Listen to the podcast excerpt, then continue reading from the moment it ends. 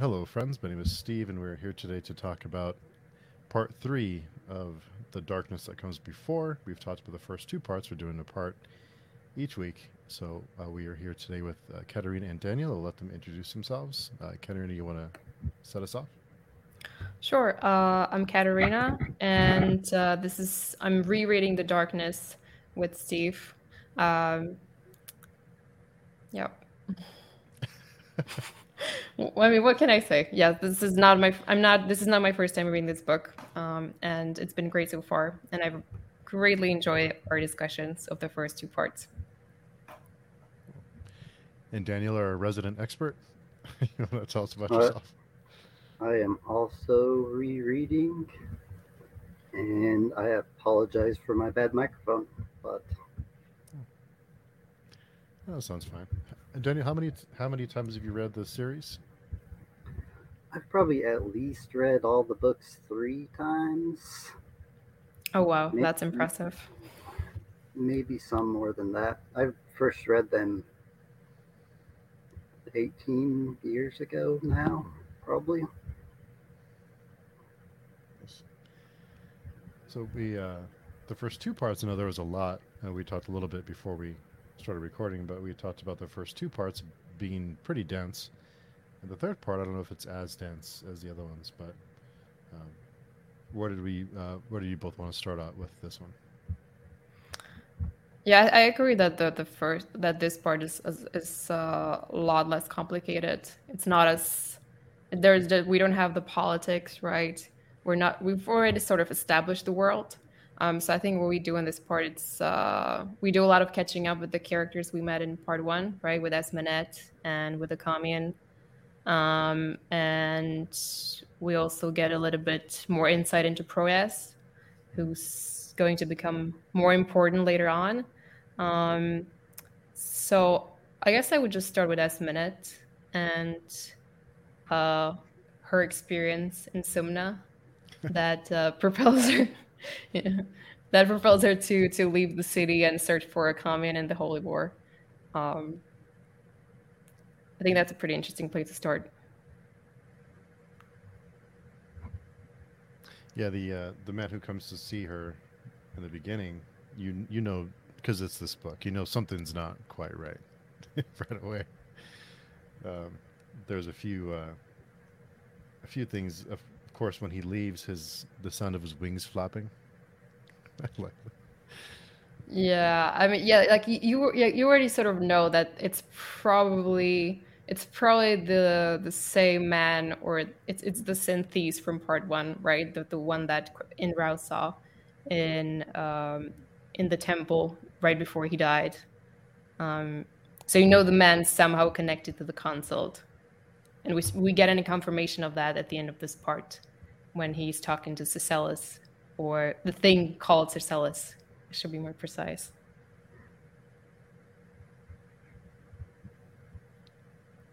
Yeah, that's what I knew for sure that something wasn't the thing called the thing they call. Uh, a couple of the uh, his seed was black that he leaves on her. You know that there's that that's suspicious. Yeah, that's pretty suspicious. Um, but yeah, so he uh, he comes to us, Esmenet and he wants information about Achamian, right? And he has an interesting way of obtaining that information.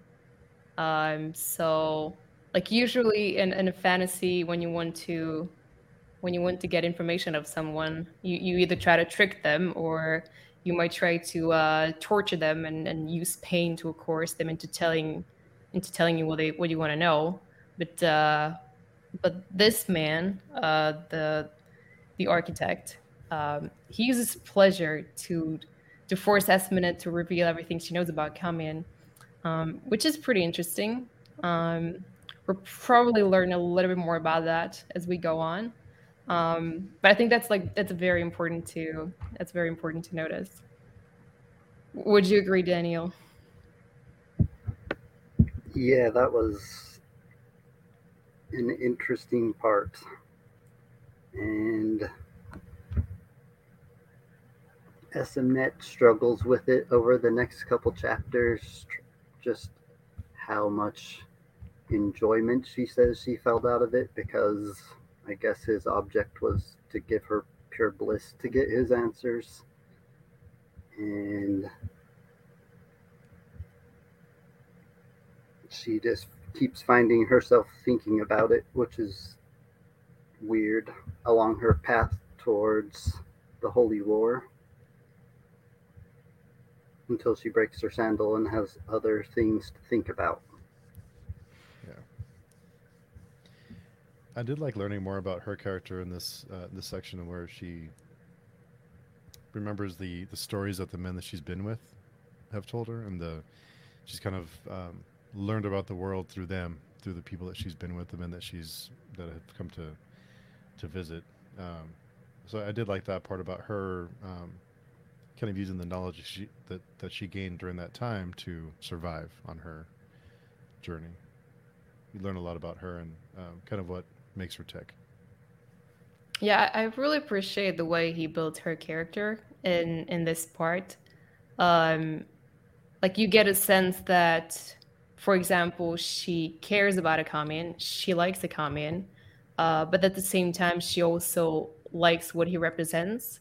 Like she, she likes the idea of him being part of this like big world and through him that she can sort of be part of the world as well. Um, and uh, even when she leaves sumna she's sort of thinking about like uh, how now like she's the she's the per- first person in Three Seas that's like seen the consult right? Like she's she's been with this with this mysterious man and she has evidence that the consult is back in Three Seas, and like it makes her feel important like she's she's part of this like big story that usually she also only you usually only like read about.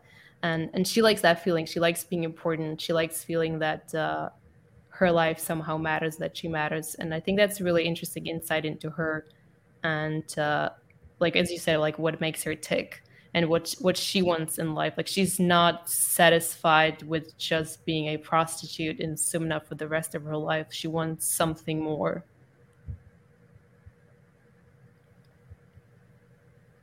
Yeah, and, and that's kind of why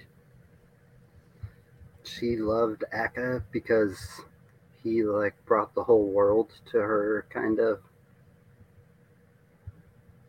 And the reason he like fled in the first place because he was listening at the door. So his like rage at her still taking custom when he had enough money he said. And then like her just knowing that he's gonna leave again so she just has to keep taking custom. It's like a, a impossible love there. And then later you find out that the mandate aren't allowed to take wives anyways so. Yes that that's true. And i also think that in a way like she can take money from him. Well first of all because that would sort of change the nature of their, their relationship like she doesn't think of him as her as a customer and if if he gave her money that would make her feel like she, he's just another man that she sleeps with for money. Um, but also, I don't think like she the the one of the other reasons why she doesn't want to take money from him or why she doesn't want to stop taking um, other customers is that like she wants to be independent of Achamian because like, she knows she can't depend on him and she doesn't really want to depend on on him right Yeah, I think a lot. Some of it too is she's struggling. She struggles with her self worth and thinking that she doesn't deserve any better. Um, there's, and there's some times when she just thinks that's what she deserves and doesn't uh, shouldn't strive for something more. I think she goes back and forth with that a little bit. Yeah, and I mean the the world kind of tells her that she's not worth it, or like she's a prostitute. She she's damned. Um, the the scripture literally says that people should stone her upon seeing her. Um, that like that that's what she deserves. Um, so it's it's no wonder that she has low self esteem as a woman in this world and as a prostitute. And that's what she finds happening to herself when she hits to the Holy War and her sandal breaks. She gets pestered by a group of little religious kids. Yeah. Who, First, who first- live by that scripture. or do or do they? Like I I was wondering. Like I'm not convinced that the reason or that the only reason they they decide to stone her is that they're so religious or so pious that they will follow the scripture to the letter. I think part of it is they just wanted to make wanted to feel powerful, like wanted to like you know ha- have being able to take out their frustration or anger, whatever, on someone who's weaker than them. Uh, like that's kind of how I read it. Um, but I was I was also like super frustrated just by the fact that like women are not allowed to wear boots in the Nansur Empire. I found that incredibly frustrating. Yeah, that was that was funny. I I know when I was nine, I didn't really think that deeply, but if I was with a group of mischievous kids, then just like it said in the book, there's that moment where things could just get out of hand, and oftentimes they they did as a kid. I guess I had a rough childhood. Yeah, you kind Yeah. of you kind of wonder if it's just because she's a, a woman who's alone, or is it because uh, she's a prostitute, or a combination of both? That they thought they could do that to her, and you know that's that was a you kind of you kind of wonder is is it going to go a, a way that when she's going to befriend them and they're going to travel with her and they're going to kind of take her in? But of course, I should have known better by now. Yeah, you, you should have. You probably should have. Uh, but like she doesn't give up. Like right, she she fights back. She she throws stones at them, um, and then like finally they, they overpower her because there's just too many of them, and, and they're they're probably stronger. And then essentially the whole village comes out to uh, to participate in the stoning. Uh, but like she, she's a fighter. She doesn't give up, uh, which is something I like about her as well.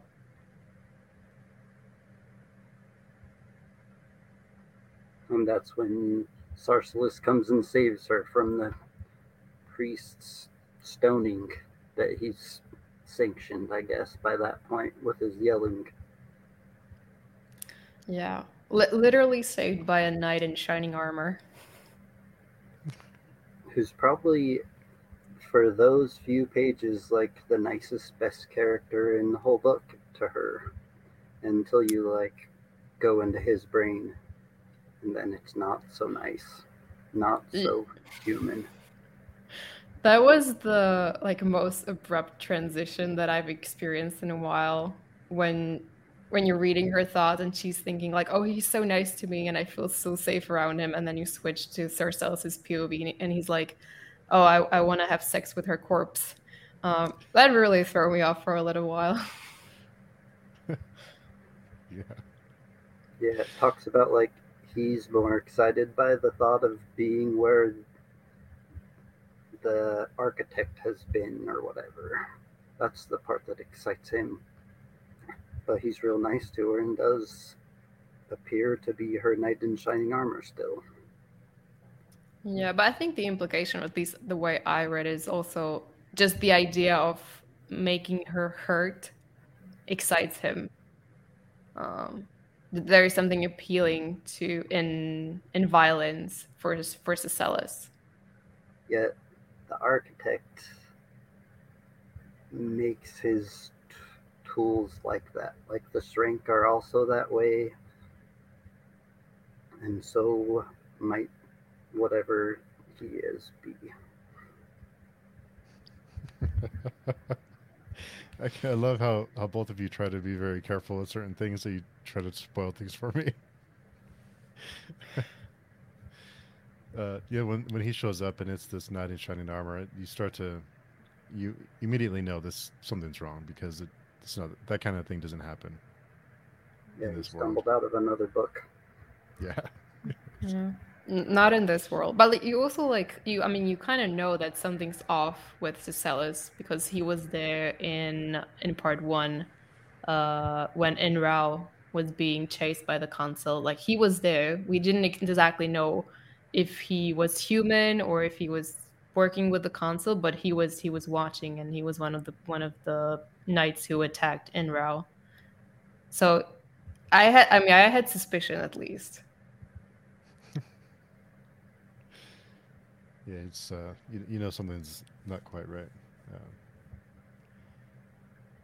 but I, I did really like learning about Esme and um, kind of the way that, like you said, the way like what makes her tick.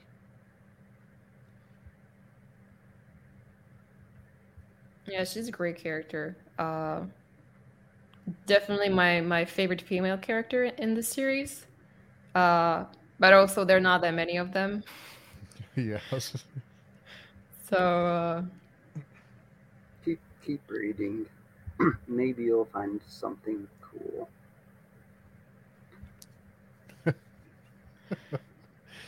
well, and on, in uh, in two weeks when we talk about part four, I think we'll have another female character to talk about.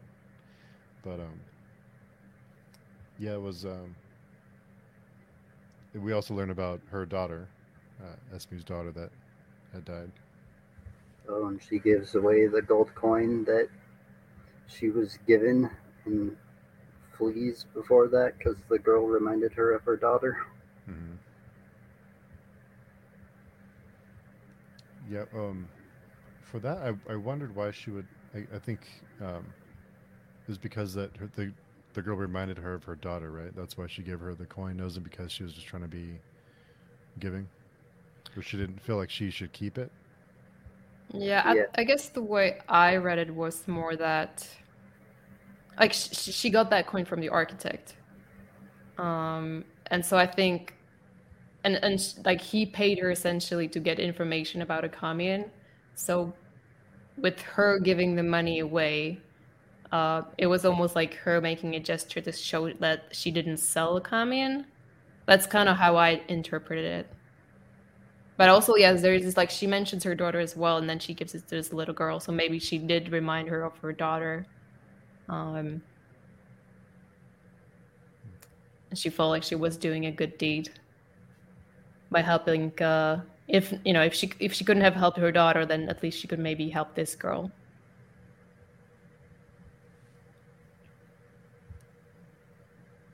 Anything else from uh, Esme that stuck out to you, Daniel, on your on your third read? mm, no, not really. Um, and of course, Akka keeps having nightmares. Um, and we spend a little bit of, of, time with him. And we start learning. We start. We're introduced to uh, Proyas and what what led to the Vulgar Holy War, at least what was a contributing factor to it. Yeah, we get a little bit of history of uh, of the history between Akami and, and, and Proyas, and we we learned that um, Proyas was a student of Achamian's, and for some reason, all of Achamian students uh, go on to become priests even though they've been uh, tutored by sorcerer. I mean, Perez does not go on to become a priest exactly, but he does become a very pious man, and uh, probably one of the few people in Three Seas who are actually who've actually joined the Holy War for the official reasons that been given. So, like, he's actually one of the few people who genuinely wants to go to Shimeh to uh, free it from the Fanim so that they can return to the hands of the Inrithi um, and sort of um, honor the, the, honor the, the prophet of the Enrithing, which uh, like as we've seen, especially in part two, most of the other factions involved in the Holy War don't really care about that. Um, they don't care about Shimeh or um, about it having its like about it being an important place for for their religion.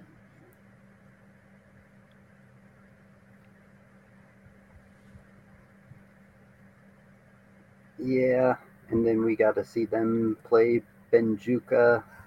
He runs into Zin, his old mentor, like I guess his co-worker as a teacher to Proyas. yeah, I, I, mean, I, guess that's that's an appropriate way to d- describe the relationship. They didn't uh, like they didn't like each other initially, because Zin is also a religious man, but I think he found a certain liking for Achamian. And the story about when Zin heard about him whipping Kelmum, Kelmamumus. I think it's Kelmamunis. Kelmamunis with an N at the end. Kelmamunis. It's the And- worst name in this book, I swear. That's So you- He goes like 200 miles away, and eventually Proyas goes to him alone, and he, what does he say to him? He says that if he wants to condemn him, he should punish him, and throws him a wooden sword, and then just like keeps beating him and beating him until he keeps getting up. And then the Hmm. next day, he says he learned a lesson, even though Zin just wanted to beat him up. So he said. that was like the funniest part in the chapter, that little conversation between Achamian and Xinemus. Yeah, that was pretty funny. And uh, you can sort of get a sense from that conversation that they're very close to each other, or they have a very good rapport. Um, Yeah, it said that Xinemus like trained his body while Achamian trained his mind, and that's why Proyas was so powerful, was so smart. yeah, you But it can see they have. say why he turned on the mandate, I guess, or on sorcery in general. But Yeah, you can definitely tell they have a lot of admiration for Proyas as a person, as someone who's like very intelligent, very capable, but can get blinded by his fate oftentimes. which is why he whipped Xinemus, or why he whipped Kelmamunis in the first place, because he was initially becoming blinded by his faith. It's kind of weird that Xinemus stopped him since he's also very faithful, but I guess he understands reality too. So Yeah. Also, he's just older, so maybe he's uh, accepted the fact that you have to make compromises, even even for your religion, uh, which is something they worry that uh, Proyas won't be able to do when he uh, when he meets the emperor and, and starts neg- negotiating about the the holy war situation. yeah, they say, are we gonna get the Judge Proyas or the the The tactician. Yeah. And I guess we're still waiting to see, but he's pretty mad. He needs to cool down. yeah. Yeah. Well, yeah, he sounded pretty frustrated uh in in his POV section. Uh which like I understand like if you join the holy war because you want to uh uh because you want to avenge your uh, avenge your gods or um and then you just end up having to make all these compromises and having to accommodate all the all these interests of the other parties which are not relevant to the cause at all. Like I, I mean I'd be frustrated as well. I, feel like I learned a lot about Akamian in this in this uh, section because you you see him from other viewpoints from the characters and how they you um he kind of sneaks into the camp when he first gets there and he, you kind of get that he's not very well respected by this group at least Yeah, well, I mean, he's a sorcerer, so just based on that, they're not going to like him. Especially if this is a holy war, um, and uh, sorcerers are damned. Sort of like the antithesis of the thesis of the holy war. But then you have the Scarlet Spires, which have joined the holy war to help them conquer Shimeh. So it's it's it's very intricate and. Um, I'm, I'm I'm not surprised that the the the religious individuals in the holy war camp are feel very conflicted about their position um, in the war.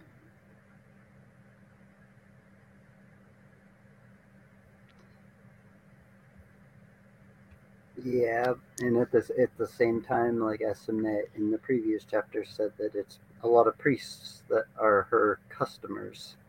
So, like, how pious is everybody really? Proyas, you can tell, is quite pious because he thinks just like Acame, the fact that he was taught by Achamian makes him like dirty in a way. At least he questions whether that's like why God is mean to him.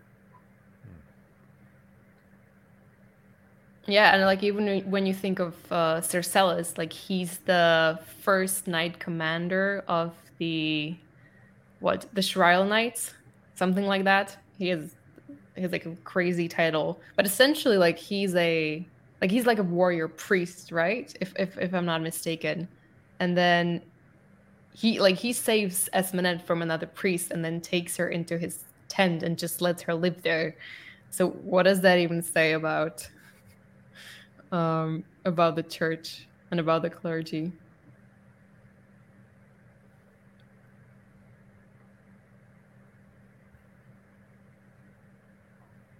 So, uh, Sarcellus, it does treat.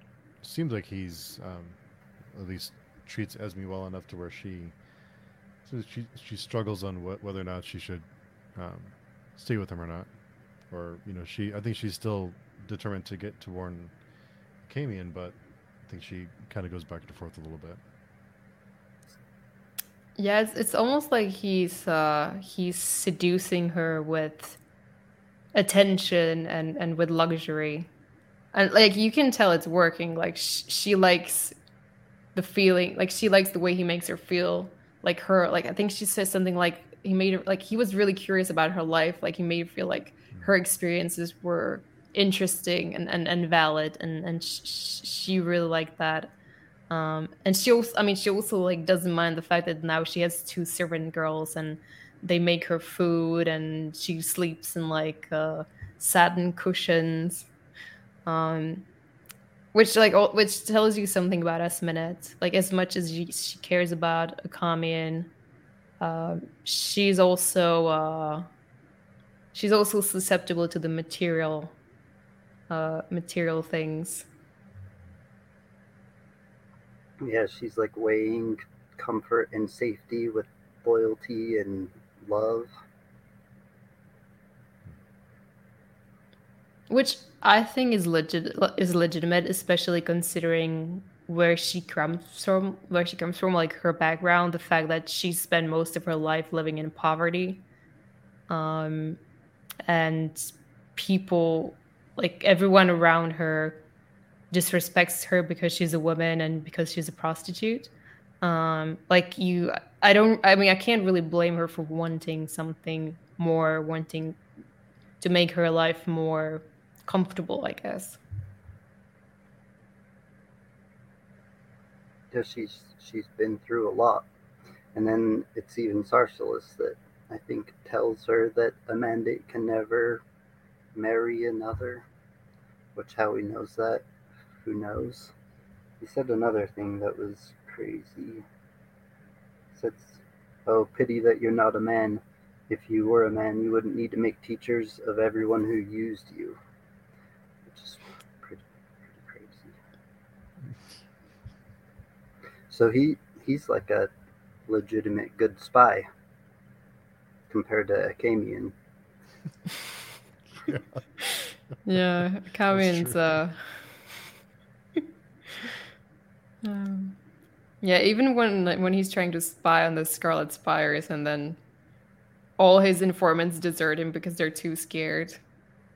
Um, they're too scared of the uh, Eleazaras and his uh, his entourage. Um, he does almost catch the mandate though. That when he was walking in the market trying to buy food because he decided he wanted to be a cook, get everyone's respect, just being a cook for a while.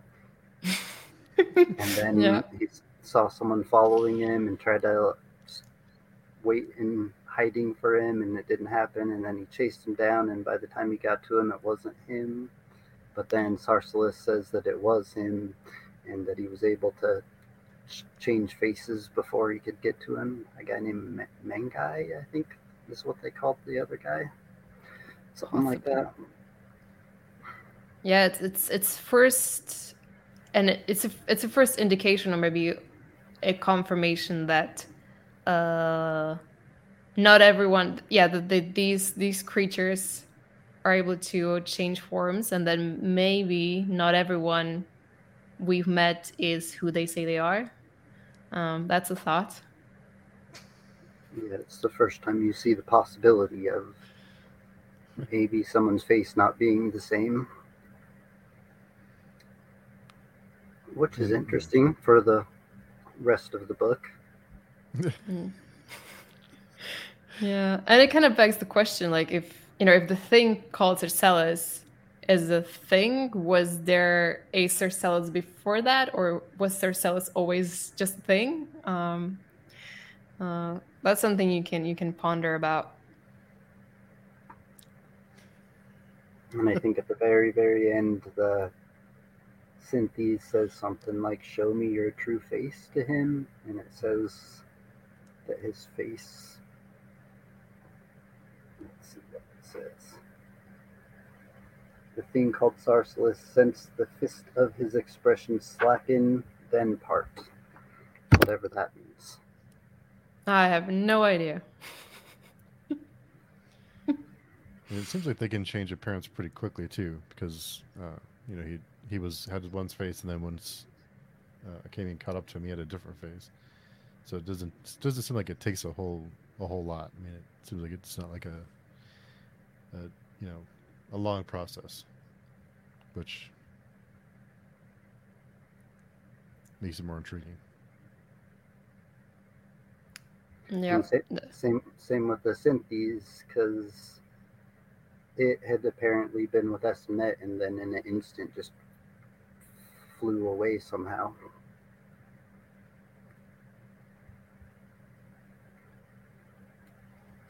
that, was, that was really creepy he it flew away at the beginning. Um, and the um, when when us when they do get to the camp and she's looking for Camie in it, um, you know the her thoughts while she's looking for him and kind of going back and forth was another great moment for her for her character. I thought in this in this part. Yeah, I think it definitely makes her more complex um and nuance. Like i like the fact that she, you know, she's not just in love with the kami and, and leaves sumna because she wants to find him and she's worried about him. Like she has also some um selfish motivation for why she, why she leaves sumna and why she joins the holy war. Um it definitely makes her more interesting more more complicated as a character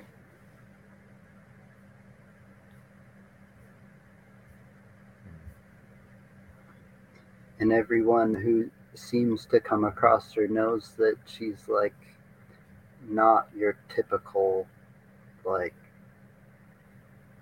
prostitute or whatever. She's something more. I think even the Synthese says like, oh, she was a twelve copper whore because at first, at the very beginning, he she asks him for twelve copper and he like gets mad about it. Says she's not even worth three because she's so old but at the end she realizes or the Synthese realizes that even she's like keeping stuff from Sarcellus, even though Sarcellus has done everything to have her open up and talk about the consult so they could realize she was at risk, but she's just keeping her cards real tight to her chest.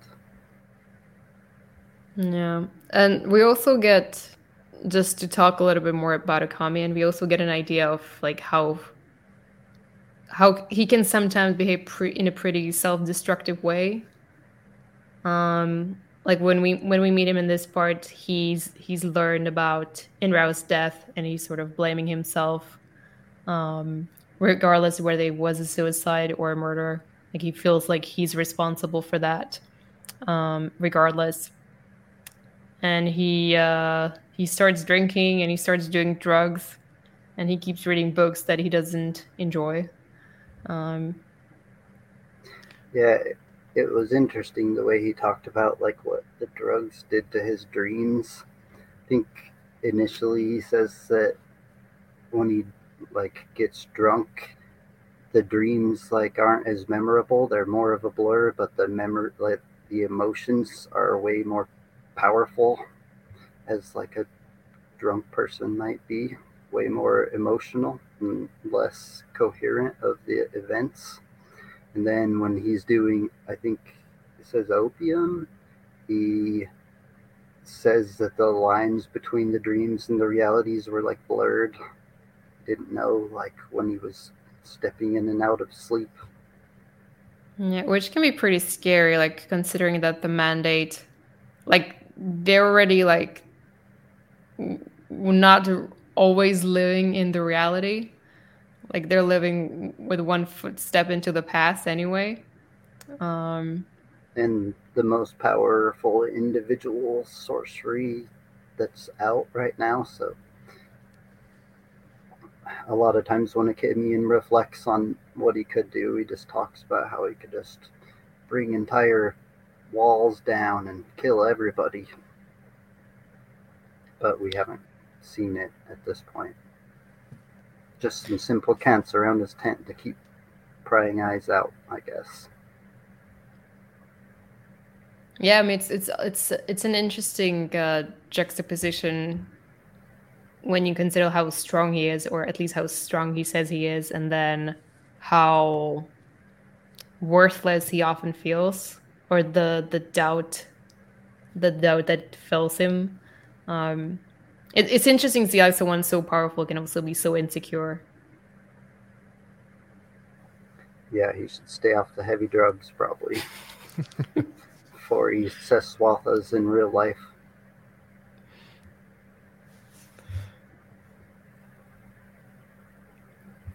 Um,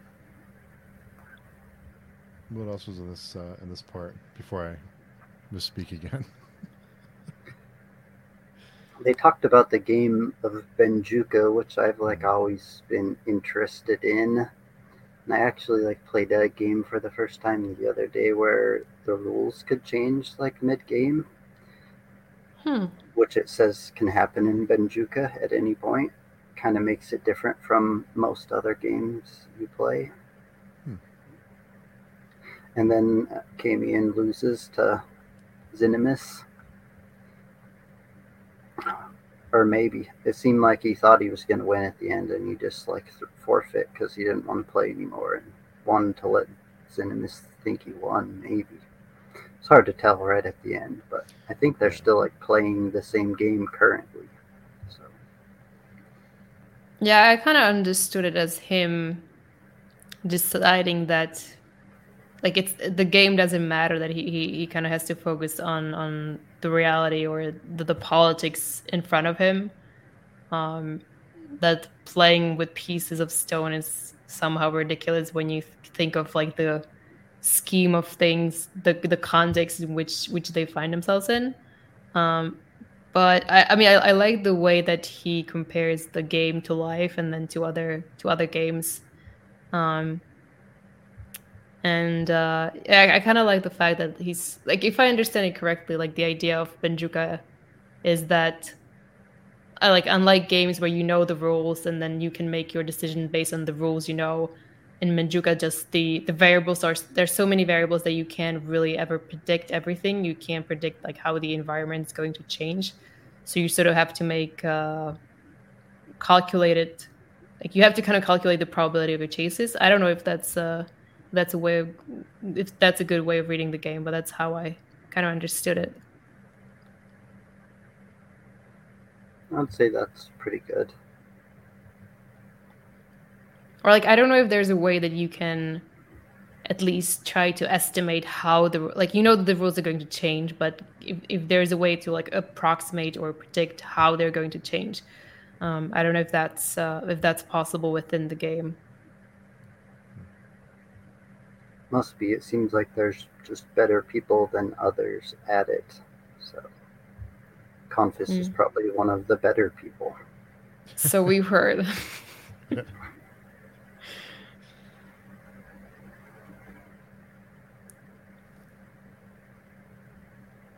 And yeah, he, Conphas definitely is good at adapting to uh, to the situation around him. So I'm not surprised he's good at Benjuka.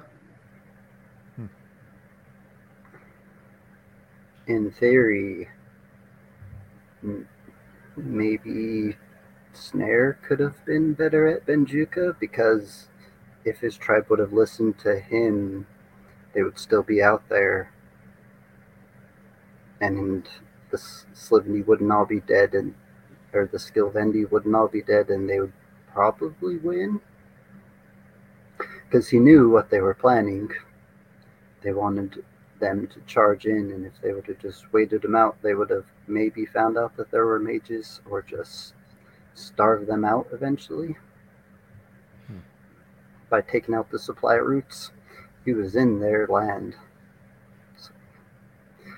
But yeah. Snare, Snare was the only one who said anything, and they were were already conspiring to get him killed, and thinking they were going to win anyways. So, I would pay to see a game of Benjuka between Cnaiür and Conphas. That would be legendary. Yeah, that, it would be fun to watch. I don't even know the rules, and that's just still watch it. Guess it's like when I watched Alpha Go play that professional Go player. I watched it, but I'm not sure of the rules of Go. It's still good.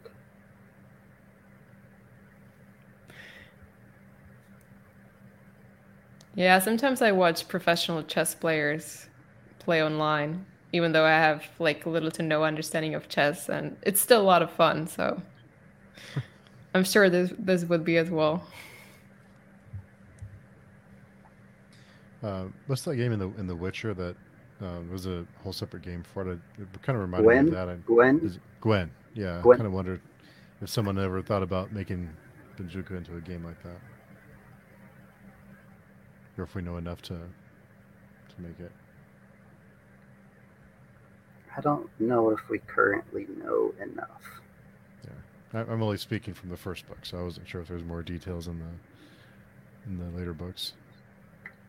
There are. There's lots of games of Benjuka that get played. I think in this book because it's like what a 2,000 year old game. It's kind kind of like their chess.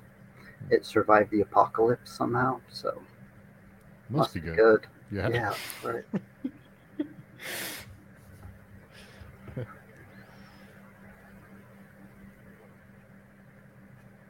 And let's see.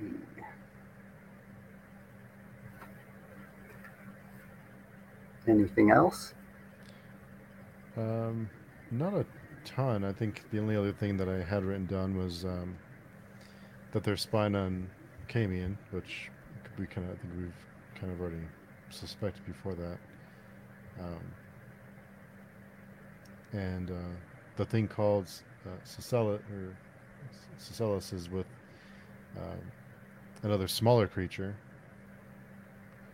with wings, and that's kind of connects the the beginning. The you, know, you hear the wings flapping at the end. It's confirmed it's the same same creature. There's a, a smaller creature there. Yeah, and and we already know that, or we already saw that uh, that creature in part one uh, with Inrau in the temple, right?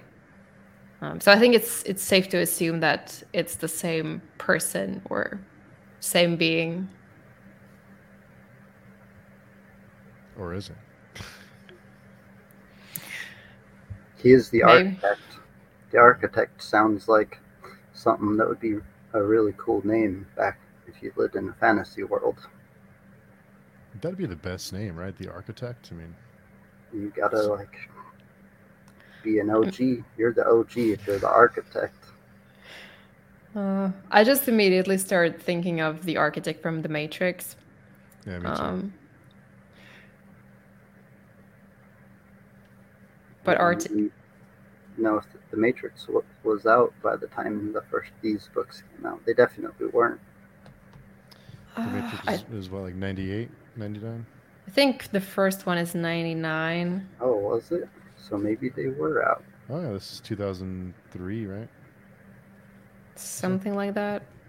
But I think Bakker started writing these books much earlier than that. So I'm not implying that one took inspiration from the other. It's just the association I had with the name architect. That that's it.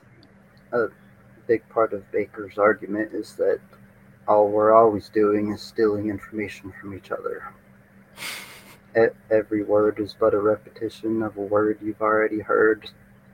Every statement, just a statement that's already been said. So you hear which a lot of comparisons between this and Dune, like just everywhere, which there are comparisons. And Bakker has said his favorite books were Dune and his favorite authors, Steven Erikson. So I mean, I haven't read Dune, but from what I know about it, I can certainly see some inspiration that Bakker's taken from it, um, especially in in the character of Kellhus. Hmm. But we haven't seen him in a while, so probably we'll save that conversation for another time. yeah, we'll have a lot to talk about him in the next next two parts after that after this one. Yeah, anything else uh, either of you can think of? Um, only one person signed the indenture so far, and I, I forgot who it was, but the rest of them have basically just flat out denied it. Kind of said maintenance crazy for not saying anything yet. They've debated storming the Capitol and just taking the provisions right now it's kind of just all up in the air and a lot of it rides on Proyas because he's like been made kind of the leader of the faithful at this point seems like yeah i think well Cal is has signed d he signed the indenture but uh, he's dead unfortunately uh, but uh, the the Scarlet Spires have also have also signed because they don't care about the they don't care about the territory. Uh, they just want to avenge on the Cishaurim and, and annihilate them. Um, so they've signed the invent- indenture. Um, they only wanted all the information about the Cishaurim, I think. That's all they asked for in return. Yes. Yeah, I think that's correct openly. Yeah, but it, it, I'd be curious to to know what what Maithanet, uh, what Maithanet is thinking, um, because you only saw him briefly, and it it seemed like he had the the holy war under control, but now we're not so sure. Um, That's a good point. Um, We've seen him briefly, and he like had the ability to know Achamian was a sorcerer, and now he's grieving for the loss of the vulgar, vulgar holy war and doesn't want to be bothered. Yeah, but I mean, also the like officially, also the emperor is grieving for the loss of the holy war or the vulgar holy war. Um, so, what what does that actually tell us? Yep, you don't really know till you get in their head. If you get in their head. Yeah.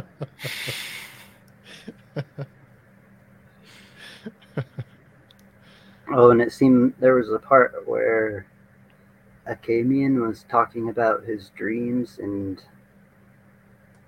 s- saying that he tried to read what was it, the religious books. And he talked about how like the lies in it just made him furious because he relived the second apocalypse and so he knew hmm. that the truth wasn't in the books, but then sometimes he cried because the truth was in the books.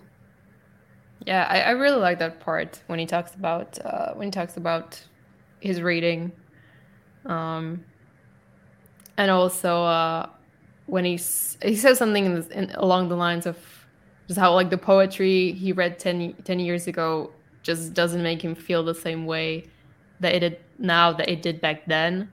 Um, I also also felt that Um because um, age really does change your perception of certain books. or s- certain pieces of art. I guess that's why I'm rereading this book to see how my perception changes. Yeah. Good point. Well, I think you started off saying there's not a whole lot to talk about in this part, and here we are, almost an hour later, still talking about. It. So it's it's it's, a, it's that kind of book though that there's just there's a ton in there, when it doesn't seem like there necessarily is. Yeah, I mean, you you could you could do a page by page breakdown almost, and there would still be a lot to talk about. Um, but I think we've covered like all the important parts. At least I don't really see anything else in my notes that we've missed. But I wonder what this book would look like with footnotes. You could like see people's names and it would describe where you know them from below and then like 500 pages in when you read someone's name it just tells all the times you missed them before I mean that that sounds too much like reading Wikipedia. Sounds like House of Leaves. Is it? it house of leaves was rough all of his books i can't remember his name i read one called in revolutions too and he loves footnotes that guy Daniel uh, Danielewski. Danielewski? Is it Daniel? I Mark. Don't- Nothing to bother me. Yeah, me too. Mm. Uh, Mark the book is Mark either. Danielewski. There. Yeah, That those are quite read. interesting books. Yeah. I ha- I haven't read it, but I mean, at least in this one, you have the you have the appendices, um, which can be helpful. I think, especially if you're going through the book for the first time. Yeah, you know, I, I found myself. I'm glad you mentioned that. I found myself going to the back of the book more often after the first two parts, to just kind of, uh, whenever I wasn't quite sure who someone was or where they were from, I would go back and go to a quick rundown of the different uh, factions or different people who they're um, who they're associated with. So Yeah, I-. Yeah, I think part one and part two introduce most of the players in this book, at least.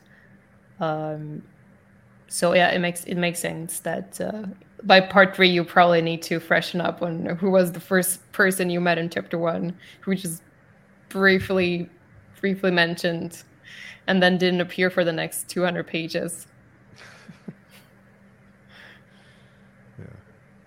Yeah, it's Yeah. not like the the main character of the series disappears for like 300 pages in this book. Yeah, those those get significantly bigger as the books go on to the appendixes, just more detail. More characters, more detail,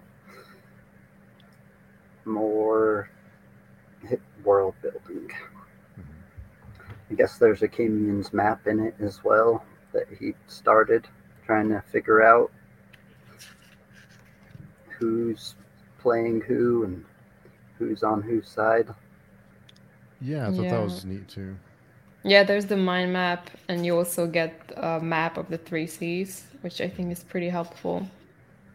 And you also get the, if I remember well, you also get the pronunciation of the names of the like five or six main characters, which can be helpful as well. Although, you know, everyone has their own pronunciation, and I'm not gonna shame anyone for that. I'm, I'm sure, I'm, I'm sure I get a lot of them wrong as well. I feel attacked. no, that, that wasn't the intention. Intention. Oh, I still me managed too. to picture them. Yeah. Names are what you make them in your head. Yeah. It's the words you can't mix up. Well, uh, can you, either of you think of anything else from this part?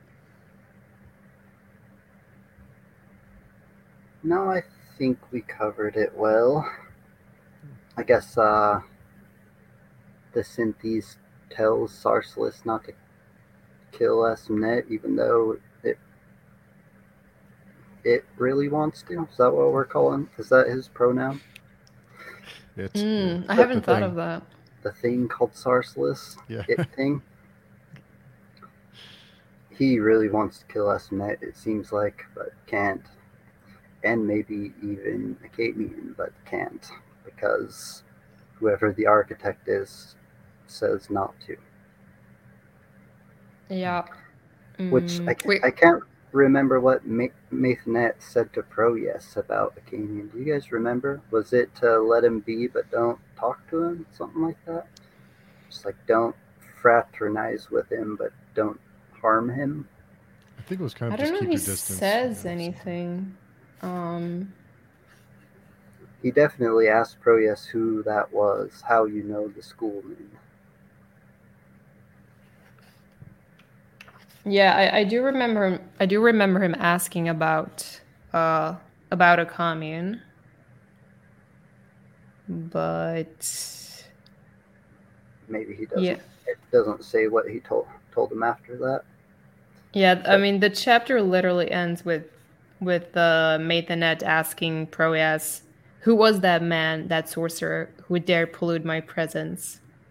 So I don't think we actually know what uh, Maithanet thinks of a commune being there in in in Sumna or in the Hagerna, at least for now. except that he's let him live, I guess, and that Proyas is now not talking to him since he's reached the capital. Yes. I guess we'll see next part in two weeks.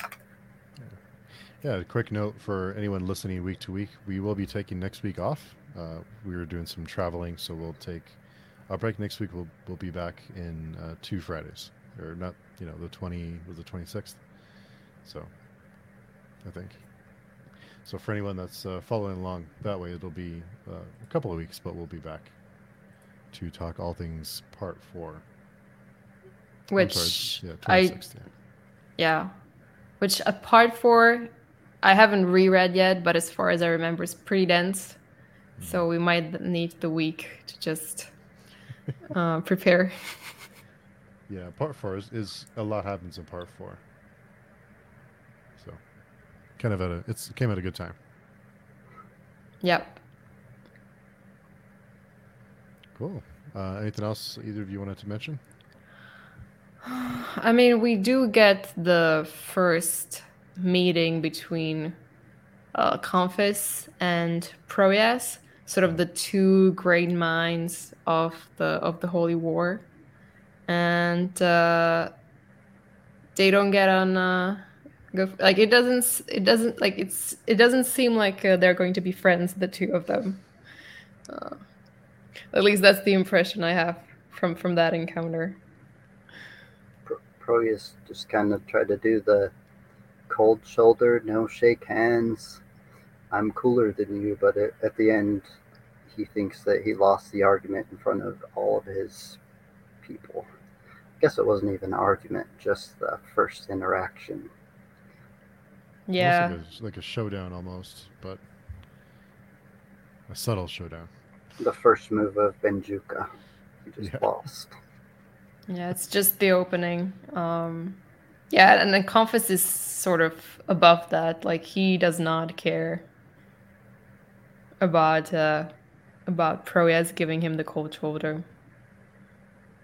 Yeah, he already knows he's going to be going on the Holy War, and he has his sights set on just seemingly becoming the most badass general in the universe. yeah. Yeah. Well, he is already the god of his own universe, so might as well be that uh, he become the god of the other people's universe as well. Oh, oh, that reminds me too of uh, when Xinemus is talking to Achamian and they're playing Benjuka and they're like admiring how smart Ikurei Xerius is. Even though, from our point of view, last part we knew he just kind of stumbled into this great game he played, or the great move. So they're both thinking he's like real savvy and real smart right now. Yeah, it's it's true. I, I haven't thought of it like that, but you're absolutely right. Um, I, st- I still don't think that Xerius is completely dumb, but he definitely looks a lot smarter from the outside than he actually is.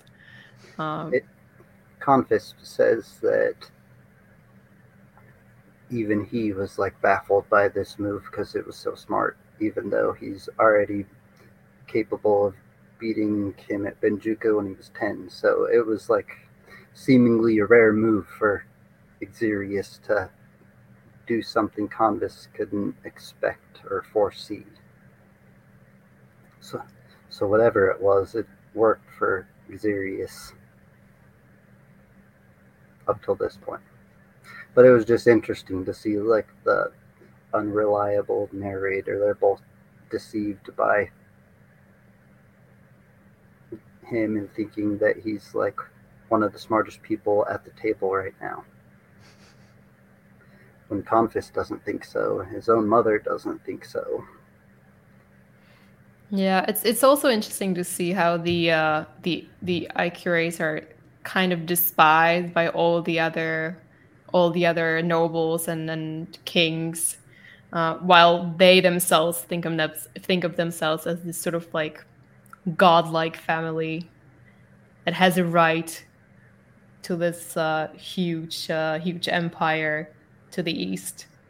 Um, while everyone thinks that well, everyone else thinks that they're just deceit, deceitful and impious and cunning and should not be trusted ever, which is justified from what we know about them. Um,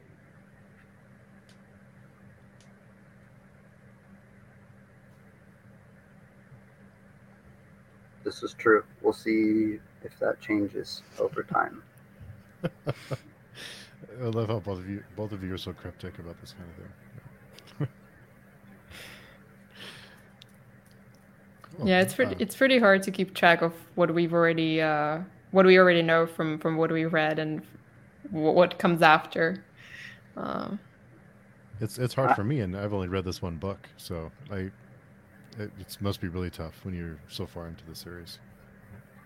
It's it's been a long time since I've read it, so the overall arc and a lot of the things I found most interesting, I still remember. But as I read it, all the details are new, so mm-hmm. I'm able to separate pretty well to this point, as long as I don't start reading ahead, and it might get trickier. I think I've done pretty good at this point, not to give any spoilers though. It's it's tough. It's it's tough to to not read ahead a little bit. I'm holding off on the second book, but it's it was tough to not keep reading the, this one. Yeah, I'm a little bit worried that once you start Warrior Prophet, you won't be able to stop yourself. I'm a little bit concerned because it really flows. That's what I've heard is that uh, the Warrior Prophet is more linear. It's uh, easier to get through. Um, or it's a faster read, I guess. Is, is what I've heard I, I would agree with that, with that description. Yeah. It's it's a lot of people's favorite. It was good. It is good. It will there be is, good again. There is a lot less shooting from one side of the world to the other because there's a holy war going on and most players are involved. So. It's going to be good.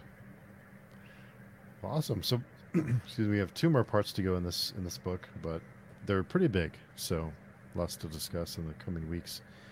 But um, thanks everyone for hanging out and listening to us talk about uh, part three, and we'll be back in two weeks to talk part four. That should be a fun one. yep, I'm looking forward to it. That'll be good stuff. Me as well. Awesome. So uh, we'll see everyone in two weeks. Uh, Katarina or Daniel, did you want to I know both of you are very active on social media, but is there anything that you wanted to pass on? So active. Yeah, I mean, if you want to reach out to me, um, talk about these books or other books, you can find me on the Patreon forum, or you can follow me on Instagram at the errant, um, if you like. Cool. I'll just say wait till the end of the books, and I think we're going to do a live stream. So just ask me then, or forget the questions and don't ask me. Okay. awesome. So thanks again, everyone, for hanging out with us, and we'll we'll talk to you in two weeks.